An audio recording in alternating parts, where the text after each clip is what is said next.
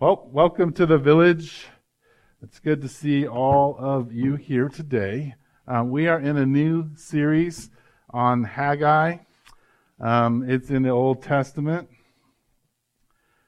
I don't know. So the Old Testament. Let me just get a let me just get a hand raising. How many have ever read the book Haggai?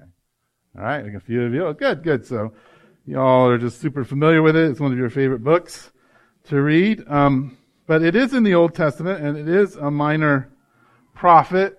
Um, so if you don't know how the Old and New Testament work, the Bible is made up of two parts: Old Testament, New Testament. Um,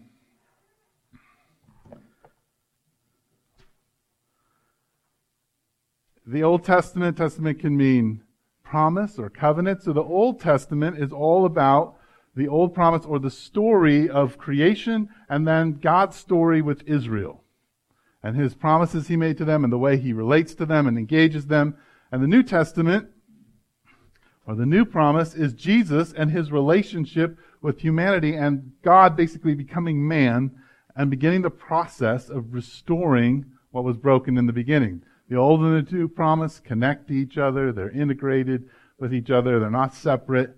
Um, but they are, in some ways, two different stories um, in the way that they're told and explained. And so tonight, we're in a minor prophet. And this minor prophet, if you don't know where he is, you can go to Matthew and you can go back three books, I think. Um, but if you have a black Bible, I believe it's on 937. But this minor prophet is speaking to the Israelites once they've come back from exile. So, in about, I think 586 BC, the Babylonians destroyed Solomon's temple, took the Israelites, and brought them into exile. So just ran them over. Um, but 70 years later, they started coming back. Now, an interesting thing, um, just a side note if you're a historian, when Jesus came onto the scene, they were still coming back. They hadn't stopped. It was a, a migration. People were still returning to Jerusalem and to Israel. But in particular, here, they've been back a while, and this happens about 520 BC. Okay? The Israelites have come back, and Haggai is the first of the prophets um, to kind of talk to them about things. So, we're going to look at him, but before we do that, I want to start out tonight in 1 Corinthians. Now that you've all gotten to um, Haggai, you can stay there. Um, but I want to go to 1 Corinthians 6, 19. Actually, I'll start in, uh, yeah, in 18. So 1 Corinthians 6, 18. This is Paul talking to the Corinthians, and he says, Flee from sexual immorality. All other sins a man commits are outside his body, but he who sins sexually sins against his own body. Do you not know that your body is a temple of the Holy Spirit, who is in you, whom you have received from God? You are not your own. You were bought at a price. Therefore, honor God with your body. The idea that I don't want to spend a long time talking about sexuality or anything like that today. We'll get to that this year. But all I want you to get out of this verse is just one real key thing that hopefully most of all of you know is that if you're a follower of Jesus, your body is God's temple. It's not your own.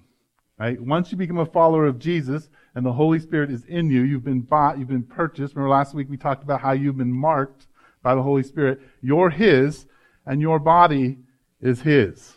Okay? Now, I don't know how many of you make New Year's resolutions. Let's just check. Let's see how many of you. I knew the village. Look at that. Like two of you. Okay, well, here's your pastor going to say that you need to make them, and I'm going to make an argument about that tonight, okay? That you need to make resolutions. And, the, and Haggai is a good book for us to think about this because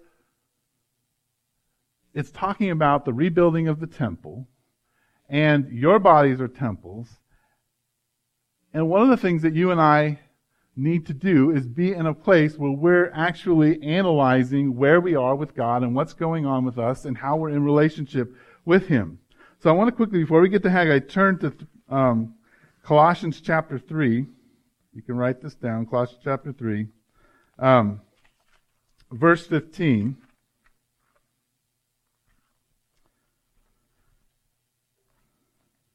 And this again is Paul. And this is what he says about how you and I are supposed to be. Let the peace of Christ rule in your hearts, since as members of one body you were called to peace, and be thankful. Let the word of Christ dwell in you richly as you teach and admonish one another with all wisdom, and as you sing psalms, hymns, and spiritual songs with gratitude in your hearts to God. And whatever you do, whether in word or deed, do it all in the name of the Lord Jesus, giving thanks to God the Father through him. So here's what I want you to hold on to as we enter into Haggai. Number one is that your body is God's temple. And number two, the mode or the purpose or the thing that you're supposed to be about is the peace of Christ. So when someone experiences you, the moving temple of God, what they're supposed to experience is the rule of peace in your life. And when they experience the rule of peace, community happens and people are transformed and you're transformed. Okay? So tonight we're going to kind of look at that idea and we're going to allow the prophet Haggai to challenge us in a way where we can kind of look at what does it look like to bring the rule of peace into our life. So we're going to start out, and I'm, I'm just going to skip a few names here, and you can read them in your own head, all right? In the second year of King Darius, on the first day of the sixth month, the word of the Lord came through the prophet Haggai, and you can, to Zerubbabel, son of, and I don't know who his dad was, governor of Judah, and to Joshua, son of Jehozadak, I think, the high priest. So, this is dated. Somewhere in August 29th or December 18th, somewhere in there, this happens. Now, the reason that Haggai likes to give dates is he's, you know, he's probably very influenced by the Babylonians, and their accuracy. This is when this happened. Okay, so here he shows up on the scene, and this is what he says. This is what the Lord Almighty says. These people say, the time has not yet come for the Lord's house to be built. Then the word of the Lord came through the prophet Haggai. Is it a time for you yourselves to be living in your paneled houses while this house remains in ruin? So, the exiles have come back, and they, it's not like they've walked away from God. It's not like they wouldn't identify themselves with God, but as they're living out their life and as they're building their homes and stuff, they, they know they're supposed to build the temple, but what they keep saying is, we're going to do that later. It's more important to get this done. Right? And one of the things that I think you and I, as we begin to look at our lives, and there's that nagging thing of, man, I got to take care of this thing, or I need to deal with this thing in my life. A lot of times we take the same approach that Haggai, the people in Haggai's time, which is, I'll get to that. I'll get to that. Maybe next week. Maybe I'll take that, I'll do that diet next week. Maybe I'll, you know what it is, right? You know in your head the thing that you're putting off till next week, or next month, or next year or the next time you see that person, right? That you're putting those things off. And what God says is, okay, but if you work so hard on the temple, I mean on your own homes, why, why are you leaving the temple in ruin? Isn't, isn't, aren't, your priorities askew? Aren't, isn't something wrong here? And then he goes on and he says, and this is this phrase I want you to, to take note of in verse 5. Now, this is what the Lord Almighty says. Give careful thought to your ways. You have pl- planted much, but have harvested little. You eat, but never have enough. You drink, but never have your fill. You put on clothes, but are not warm. You earn wages only to put them in a purse with holes in it. This is what the Lord Almighty says. And he says this again. Be careful, give careful thought to your ways.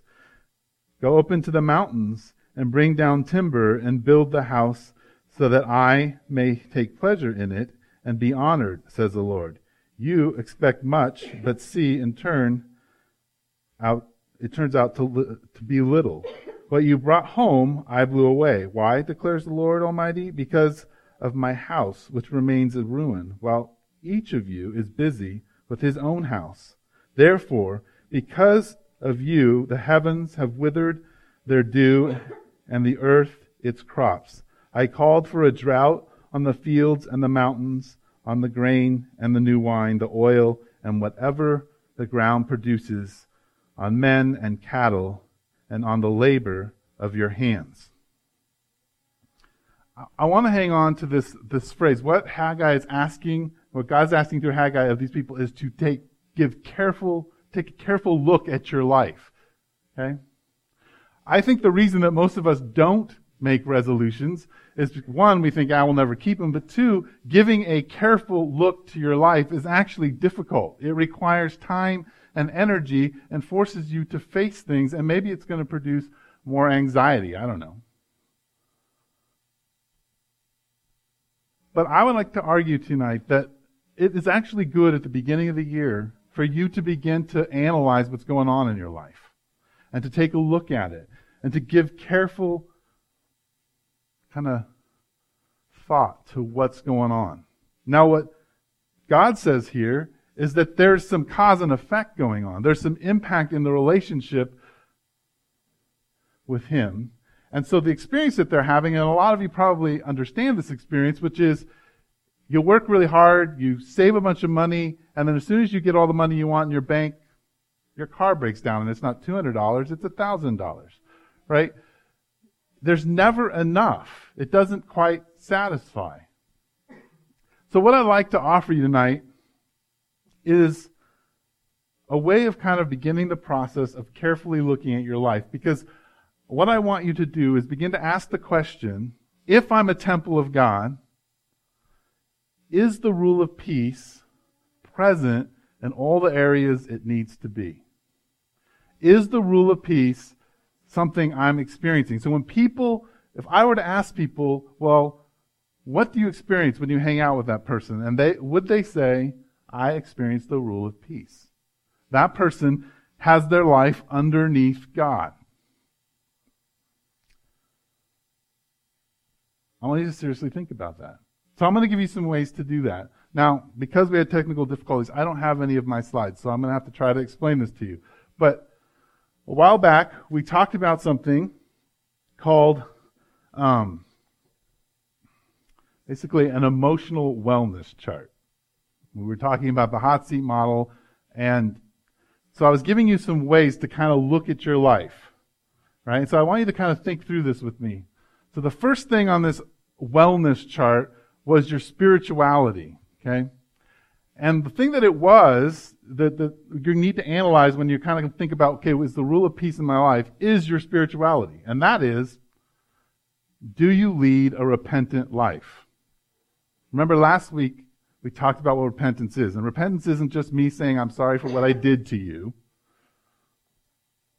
But repentance is actually a change in worship. Repentance is a change in direction. Okay?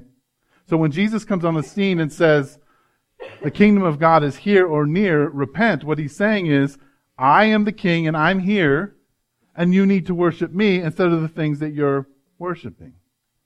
So the first thing that you need to do when you begin to look, take a careful look at your life is to ask yourself, okay, God, where are the areas where my worship is misplaced? It's really easy to figure out how your areas, what areas your worship is mixed up in. Okay? What do you organize your life around? Worship is simply organizing your life around something. And if I, what can I take away from you where you wouldn't just be sad and disappointed, but you'd be pretty angry at me? You would get mad at me. Or it would disrupt your routine in life. It's a good way of trying to figure out what things you're worshiping, what's misplaced in your life. Okay? Because if you want the rule of peace in your life, you have to bring your worship underneath Jesus and not at your Xbox. Right? Or you need to bring it underneath Jesus and not at the feet of your husband or wife. You need to bring it underneath Jesus and not at the feet of your children. Right? That's the first process you have to ask is, okay, where am I really looking for my approval? Where am I looking for things to work out? What's going to get me upset if it disappears?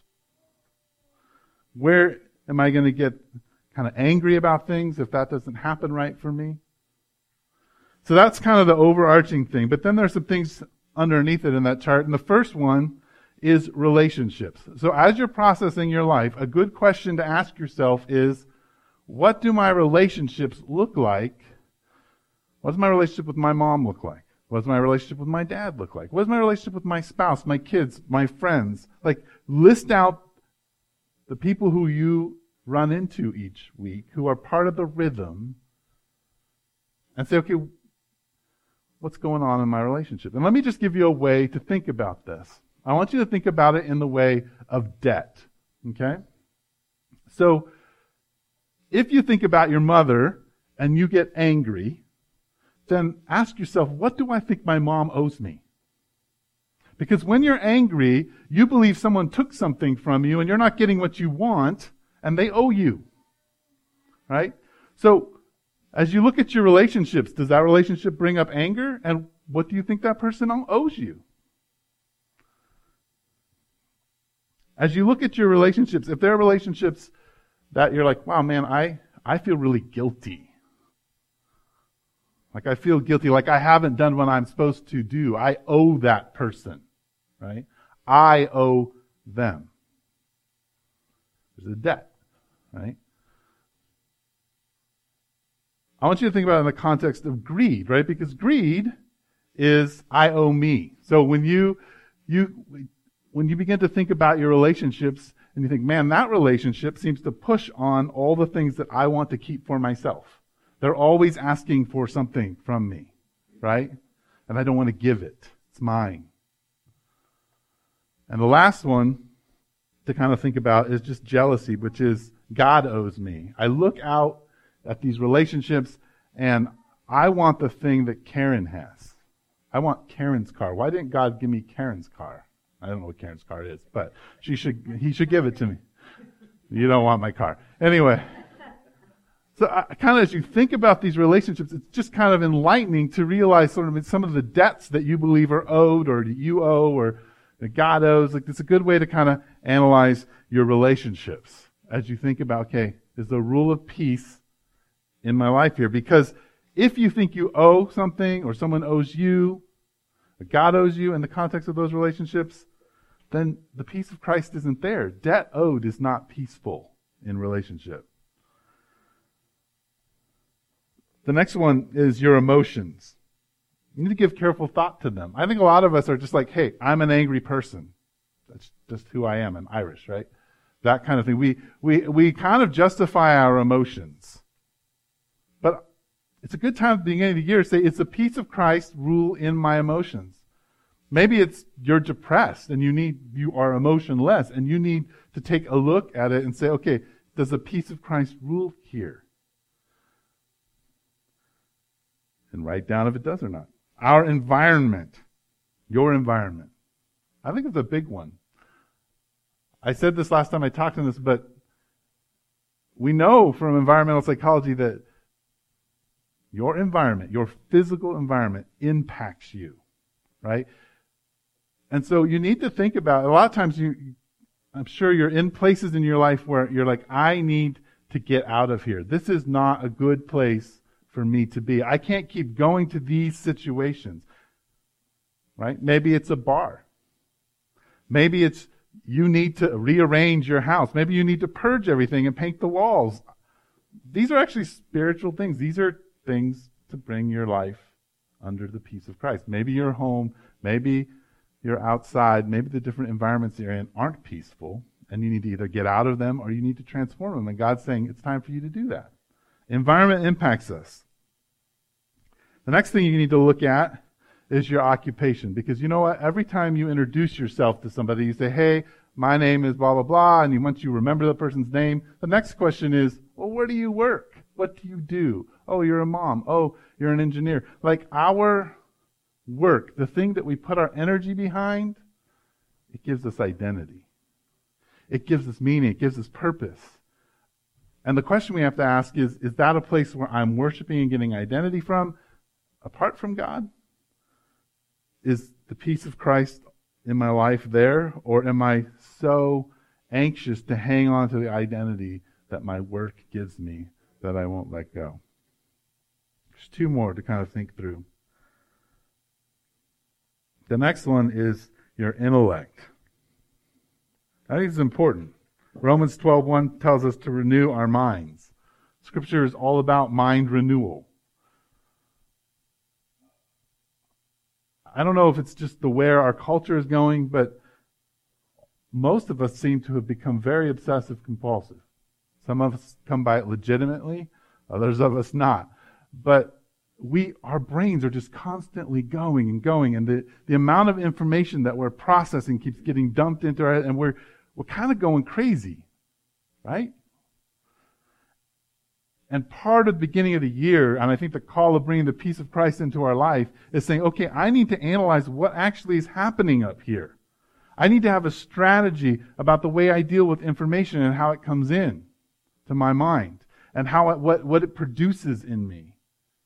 Like, does the peace of Christ actually rule in my mind or is my mind somewhere else?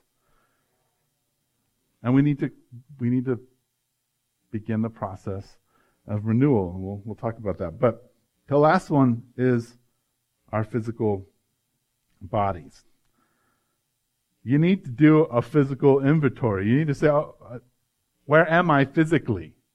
Am I in shape? Am I not in shape? Is this temple? Like, am I eating well? Am I not eating well? Is the physical part of me, am I, like, what am I doing sexually? All those kinds of things I have to think about and it's good at the beginning of the year just to do an inventory, ask those questions, right? This is what careful thought means. It means breaking your life down and actually intentionally thinking about it. Now,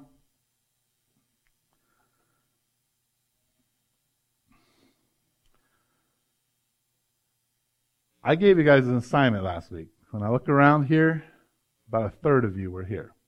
So, most of you don't know the assignment. So I will give you the assignment again, and I will suggest that you go back and listen to the sermon online. But the assignment out of the sermon last, last week was that you get yourself a journal. If you don't have one, you go get one. Okay? This year. You need to start now. Get a journal. And the thing that I, I had two assignments. One assignment was that you need to put 20 prayers in that book, that journal, for this year. Okay? And the 20 prayers, we're going to start five prayers for yourself, five prayers for your family, five prayers for this church, and five prayers for the larger community. People that you're reaching out to, places in the city that you really care for. Those 20 things. You don't have to limit it to 20, but I suggest that you start with 20 and that those be the categories. And that you begin to pray those all year and begin to write in that journal what God is doing about them. The second part of the assignment last week that I gave you was that you needed to also, as God is answering things in your life and doing things, you also need to write down what God is doing in everybody else's life.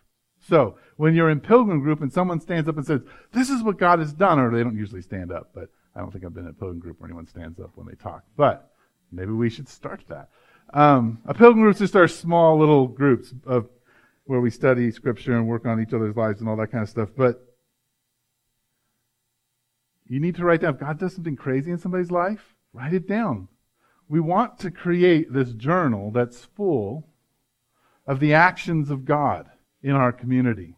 So that as we go out and offer the peace of Christ to the world, we have something that we're anchored to. And we're like, wow, God did this here in my life. God did this here in that person's life. God answered these prayers.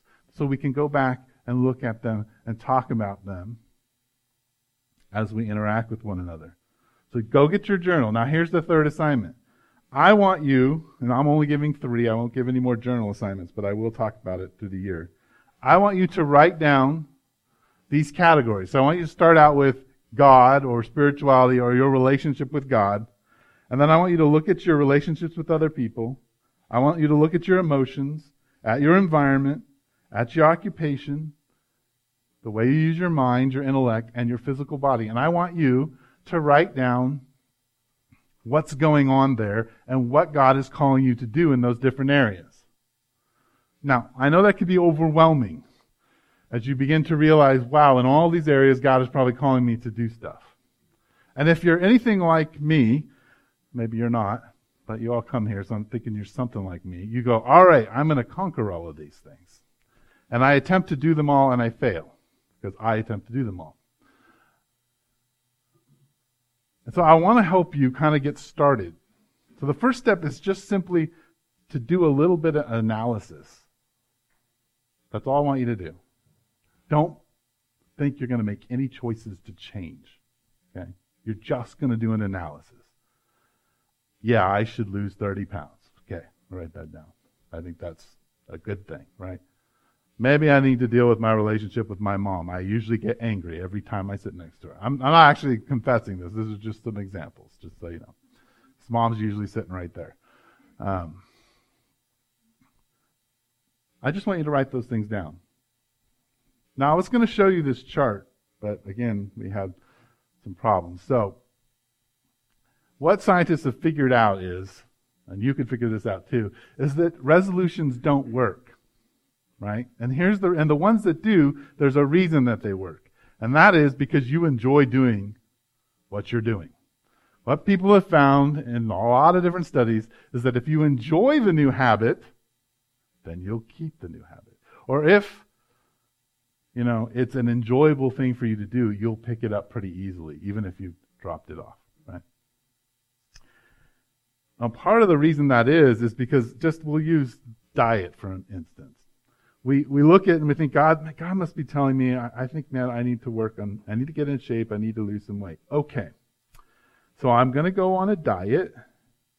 So I'm going to pick one of the many diets, Atkins, you, you name it, you, all those kinds of diets. And I'm going to go to the gym and I'm going to start running and preparing for a marathon. These are the three things I'm going to do because I need to get my life in shape, right? Wrong. It's, that sounds miserable, right? It's, it's miserable, and it's actually not how God has designed you. So, let me give you an example of the way that God has designed you and how it might work best. So, if you were thinking, man, I need to get in shape and I need to lose some weight, well, the logical thing is you probably should eat healthy, right? That's a good thing. So what you're going to do tomorrow, if you're going to eat healthy, is you're going to eat one piece of lettuce. That's it. One piece of lettuce. Right? That's all you got to do. One little piece of spinach. But the next day, you're going to eat two pieces of spinach. Right? Until a point where you actually kind of enjoy eating spinach. And wow, a month later, one meal out of the day is salad. Wow. You barely knew that it happened to you. Right? because you slowly are introducing something good without overwhelming yourself. Because here's kind of how we do it with God. We're like, okay, God, I analyze my life. Seems like this is all good. Okay, I'm going to cut my chest open. To rip my body out. You fix everything, then we'll sew it back together and it should all be good. Right? We do, you know, open heart surgery to change ourselves. That when we ask and we want God to change it, it doesn't work. That's not how God interacts with because God interacts in a relationship, right? If you're trying to help your son or daughter change their food habits, you don't say, all right, I'm going to teach you to eat broccoli. So guess what? We're having broccoli souffle. We're having, you know, sauteed broccoli. We're having broccoli and mushrooms. Every single day, you put this pile of broccoli on the poor kid's plagues me like, man, I really don't like bro- broccoli, and now I don't want to eat any broccoli ever again. Right? You don't do it that way. You lovingly, slowly introduce broccoli into your child's life. You help them create a palate for it. Right? As you analyze and look at your life, I want you to think about the act, just one thing that you are going to transform. And then I want you to offer that to God. I don't want you to do anything about it. Just want you to say, okay, God, I want you to change me. I'm going to do just one tiny little thing. So I do want you to do one little thing. But listen to what happens when God confronts these people after they've taken careful thought about the way they've been doing things. And then Zerubbabel, son of Shealtiel or whatever, Joshua, son of Jehozadak, the high priest, the whole remnant of the people obeyed the voice of the Lord, their God, and the message of the prophet Haggai. And here's why they listened. Because the Lord their God had sent him, and the people feared the Lord. Which I think is pretty true about all of you guys, right? Most of you know me. Most of you let me sit up here. So I'm assuming that most of you think I'm supposed to be here because God's put me here to offer you something. Okay? So I'm asking you to listen to me for that one reason. And the second reason is because I know all of you fear the Lord. And I really, really think that God is asking you to take a serious look at what's going on in your life and ask, is the rule of peace of Christ in my life? Is there peace in all these different areas? And what needs to change to bring about peace? Okay? Now listen to what the response is. Then Haggai, the Lord's messenger, gave this message of the Lord to the people. I am with you, declares the Lord. So the Lord stirred up the spirit of Zerubbabel, son of Shealtiel, governor of Judah, and the spirit of Joshua, son of Jehozadak, whatever, the high priest, and the spirit of the whole remnant of the people. They came and began to work on the house of the Lord Almighty, their God, on the twenty-fourth day of the sixth month in the second year of King Darius. So the people's response was like, all right, I'm ready to do it. And God tells them the first thing, which is, I am with you. I am with you. We talked about last week when Jesus sends his disciples off in, in Matthew 28, that what does he tell us? I am, I'm never going to leave you. I'll be with you to the ends of the earth, right? I am with you. So as you approach all of these things, as you begin to think about what God might be calling you to, and where the peace of Christ needs to come rule in your life, the thing that's really exciting and encouraging is that Jesus, God, says to you, I am with you. Right? I am with you.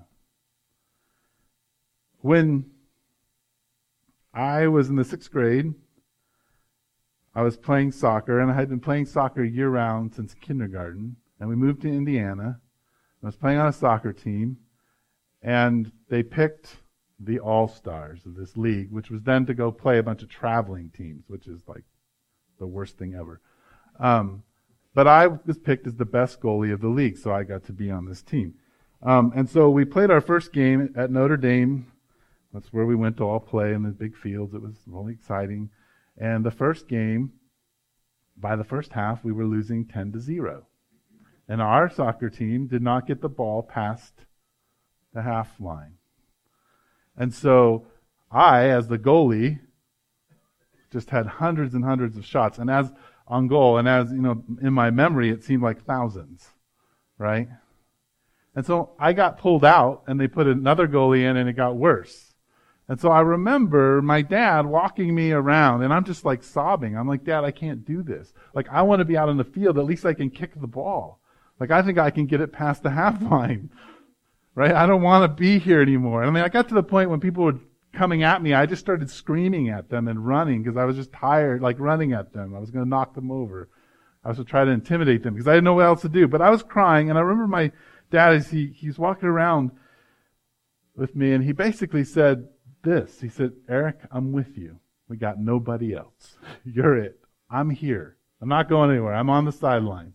You can do this." He didn't leave. And when I think about when God says, I am with you, I think about my dad standing there on the sidelines with his crying son saying, You can do this. I'm here. I'm not going anywhere. Which, in my sporting life, is the thing that my dad um, has always been for me in the moments when things were really hard and difficult. Was he would say these things to me. He would say, I'm with you, Eric. You can do it. And we'd go on these long walks. And I think this is what God is saying to the Israelites. Is what Jesus says to us as we face the things that we need to wrestle with. But the second thing that happens here is that the Spirit of God stirs up the king, stirs up the high priest, and stirs up the people to the point where they want to change. Right? The Holy Spirit comes on the people to do the things that they can't do. So here's kind of how I want you to break this down. I want you to go get that journal. I want you to write those prayer requests. I want you to start this journal of what God is doing. But this week, I want you to just take a little bit of time, look at these areas of your life, and as you look at your relationships and all the different things, I want you to hear God saying as you face something where you're like, oh my gosh, I do need to deal with that with my mom or my wife or my kids or whatever it is. I want you to hear God saying, I'm with you. I'm not leaving you. I'm not going to abandon you in this. I'm with you. And then I want you, I want you to ask God to stir up your heart to do what you need to do. That like that God will narrow your focus and stir up your heart so that you can do this, so that you can change. Because here's the reason why I want you to do this. Because I think we've been saying as a community all year, and it's last year, and it's the theme of our community, it's healing the city one person at a time. That's what we're about. But the only way that we can do that effectively is if we are people who are ruled by the peace of Christ. Lives do not transform if your life is chaotic, if you're unwilling to bring your life underneath God. So, this year, we're going to walk through just a few weeks in Haggai, and then we're going to enter into Lent, and we're going to talk about prayer, and we're going to spend time practicing prayer as a community. So, we'll have some Saturday prayer times that we're going to do. Um, but I really think God is calling us as a people, and so if you're visiting with us, you're part of this. He's calling us as a people to begin to to off to be a people that are ruled by the peace of Christ and who are who are willing to move out and offer that peace of Christ to one another and to the world around us in a really intentional way. But to do that, we're going to have to huddle up for just a little bit and begin to pray that God would stir up our hearts as a community and as individuals. So, I need to pray. We're running out of time. Let's pray. Dear God, thank you so much um, for our community. Thank you so much for uh, challenging us. And I just ask that as we sit and eat together, that you would give us an intentional um, sense to, to ask one another questions about what we might be called to change, be transformed, to bring the peace of Christ in our life. I just ask that that would be part of tonight. And I ask that in your name, Jesus. Amen.